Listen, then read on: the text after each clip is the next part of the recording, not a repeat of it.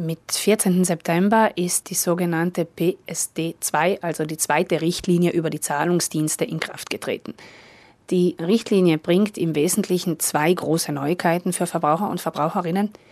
Mehr Sicherheit beim Zugang zu den Online-Dienstleistungen im Zahlungsverkehr und die Möglichkeit, das Bankkonto nach außen zu öffnen, Drittanbietern gegenüber. Einerseits bringt die Richtlinie mehr Sicherheit, andererseits müssen Bankkunden künftig ganz genau aufpassen, worunter sie ihre Unterschrift setzen, da sie mit einer Unterschrift Einblick und Zugriff auf ihre Bankdaten gewähren können. Um Zugang zu den Online-Diensten der Bank zu bekommen, brauchen Kunden künftig die sogenannte starke Authentifizierung. Das bedeutet, es gibt drei mögliche Faktoren. Das wäre zum einen etwas, das nur die Person kennt, zum zweiten etwas, das nur die Person hat und zum dritten etwas, das nur die Person ist. Und aus diesen drei möglichen Faktoren braucht es mindestens zwei, um sich beim Bankkonto anzumelden, bei den Online-Diensten dazu.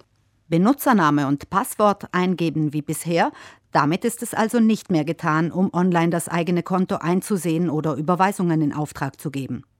Eine Möglichkeit wäre zum Beispiel diese Kombination. Ich gebe Username und Passwort ein und dann kriege ich noch aufs Telefon ein SMS geschickt mit einer Zahl, die ich dann noch eingeben muss. Das will also sicherstellen, dass ich zum einen die Zugangsdaten kenne, zum anderen mein Smartphone im Besitz habe und die Zahl per SMS zugesandt in das Login-Fenster übertragen kann. Diese zwei Faktoren identifizieren mich als Kundin und ich kann auf meine Daten zugreifen. Eine weitere Besonderheit, die die neue Richtlinie mit sich bringt, Kunden können Drittanbietern Einsicht in ihre Bankdaten gewähren. Traditionell ist die Beziehung Bankkunde-Bank eine geschlossene. Da gibt es nur zwei Teilnehmer.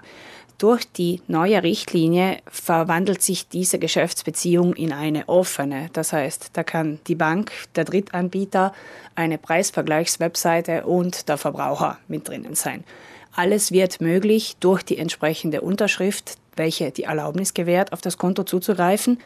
Deshalb unser Tipp, doppelte Vorsicht, wenn man ihnen etwas zur Unterschrift vorlegt, denn sie könnten ihre Backgeheimnisse einfach so offenlegen. Gelegenheiten auf diese Art zum gläsernen Kunden zu werden, gibt es genug, erklärt Gunde Bauhofer anhand von zwei Beispielen. Wir können uns zum Beispiel vorstellen, dass ein Zahlungsdienstleister den Service anbietet, dass ich über eine Plattform mehrere Konten bei mehreren Banken verwalten kann. Dazu muss ich natürlich die Erlaubnis geben, auf diese Konten zuzugreifen und in diese Konten einzusehen. Eine andere Möglichkeit kann sein, dass große Namen im E-Commerce von mir möchten, dass sie die Beträge direkt aufs Konto abbuchen dürfen oder dass sie unter Umständen auch meine Kreditwürdigkeit überprüfen können, indem sie in das Konto Einsicht nehmen. All das steht und fällt mit einer Unterschrift, mit der erteilten Erlaubnis. Diese kann natürlich jederzeit widerrufen werden. Außerdem sieht die PSD2-Richtlinie auch eine Reihe von Ausnahmen vor, für die es keine starke Authentifizierung braucht. Die wichtigsten davon betreffen zum Beispiel die Contactless-Zahlung in Geschäften mit der Kreditkarte oder mit der Bankomatkarte. Beträge bis zu 50 Euro können dabei contactless bezahlt werden. Ich lege einfach meine Karte aufs Gerät und die Zahlung ist erfolgt. Dafür brauche ich mich nicht durch zwei Faktoren zu identifizieren. Eine andere Möglichkeit sind Zahlungen an Unternehmen auf einer sogenannten Positivliste. Die Richtlinie spricht hier von Whitelist. Zahlungen an diese Unternehmen können ebenfalls nach dem alten Muster abgewickelt werden und erfordern keine Zwei-Faktoren-Authentifizierung. Noch haben es nicht alle Banken geschafft, die PSD2-Richtlinie umzusetzen. Den Säumigen hat die Notenbank eine Frist eingeräumt, um sich anzupassen.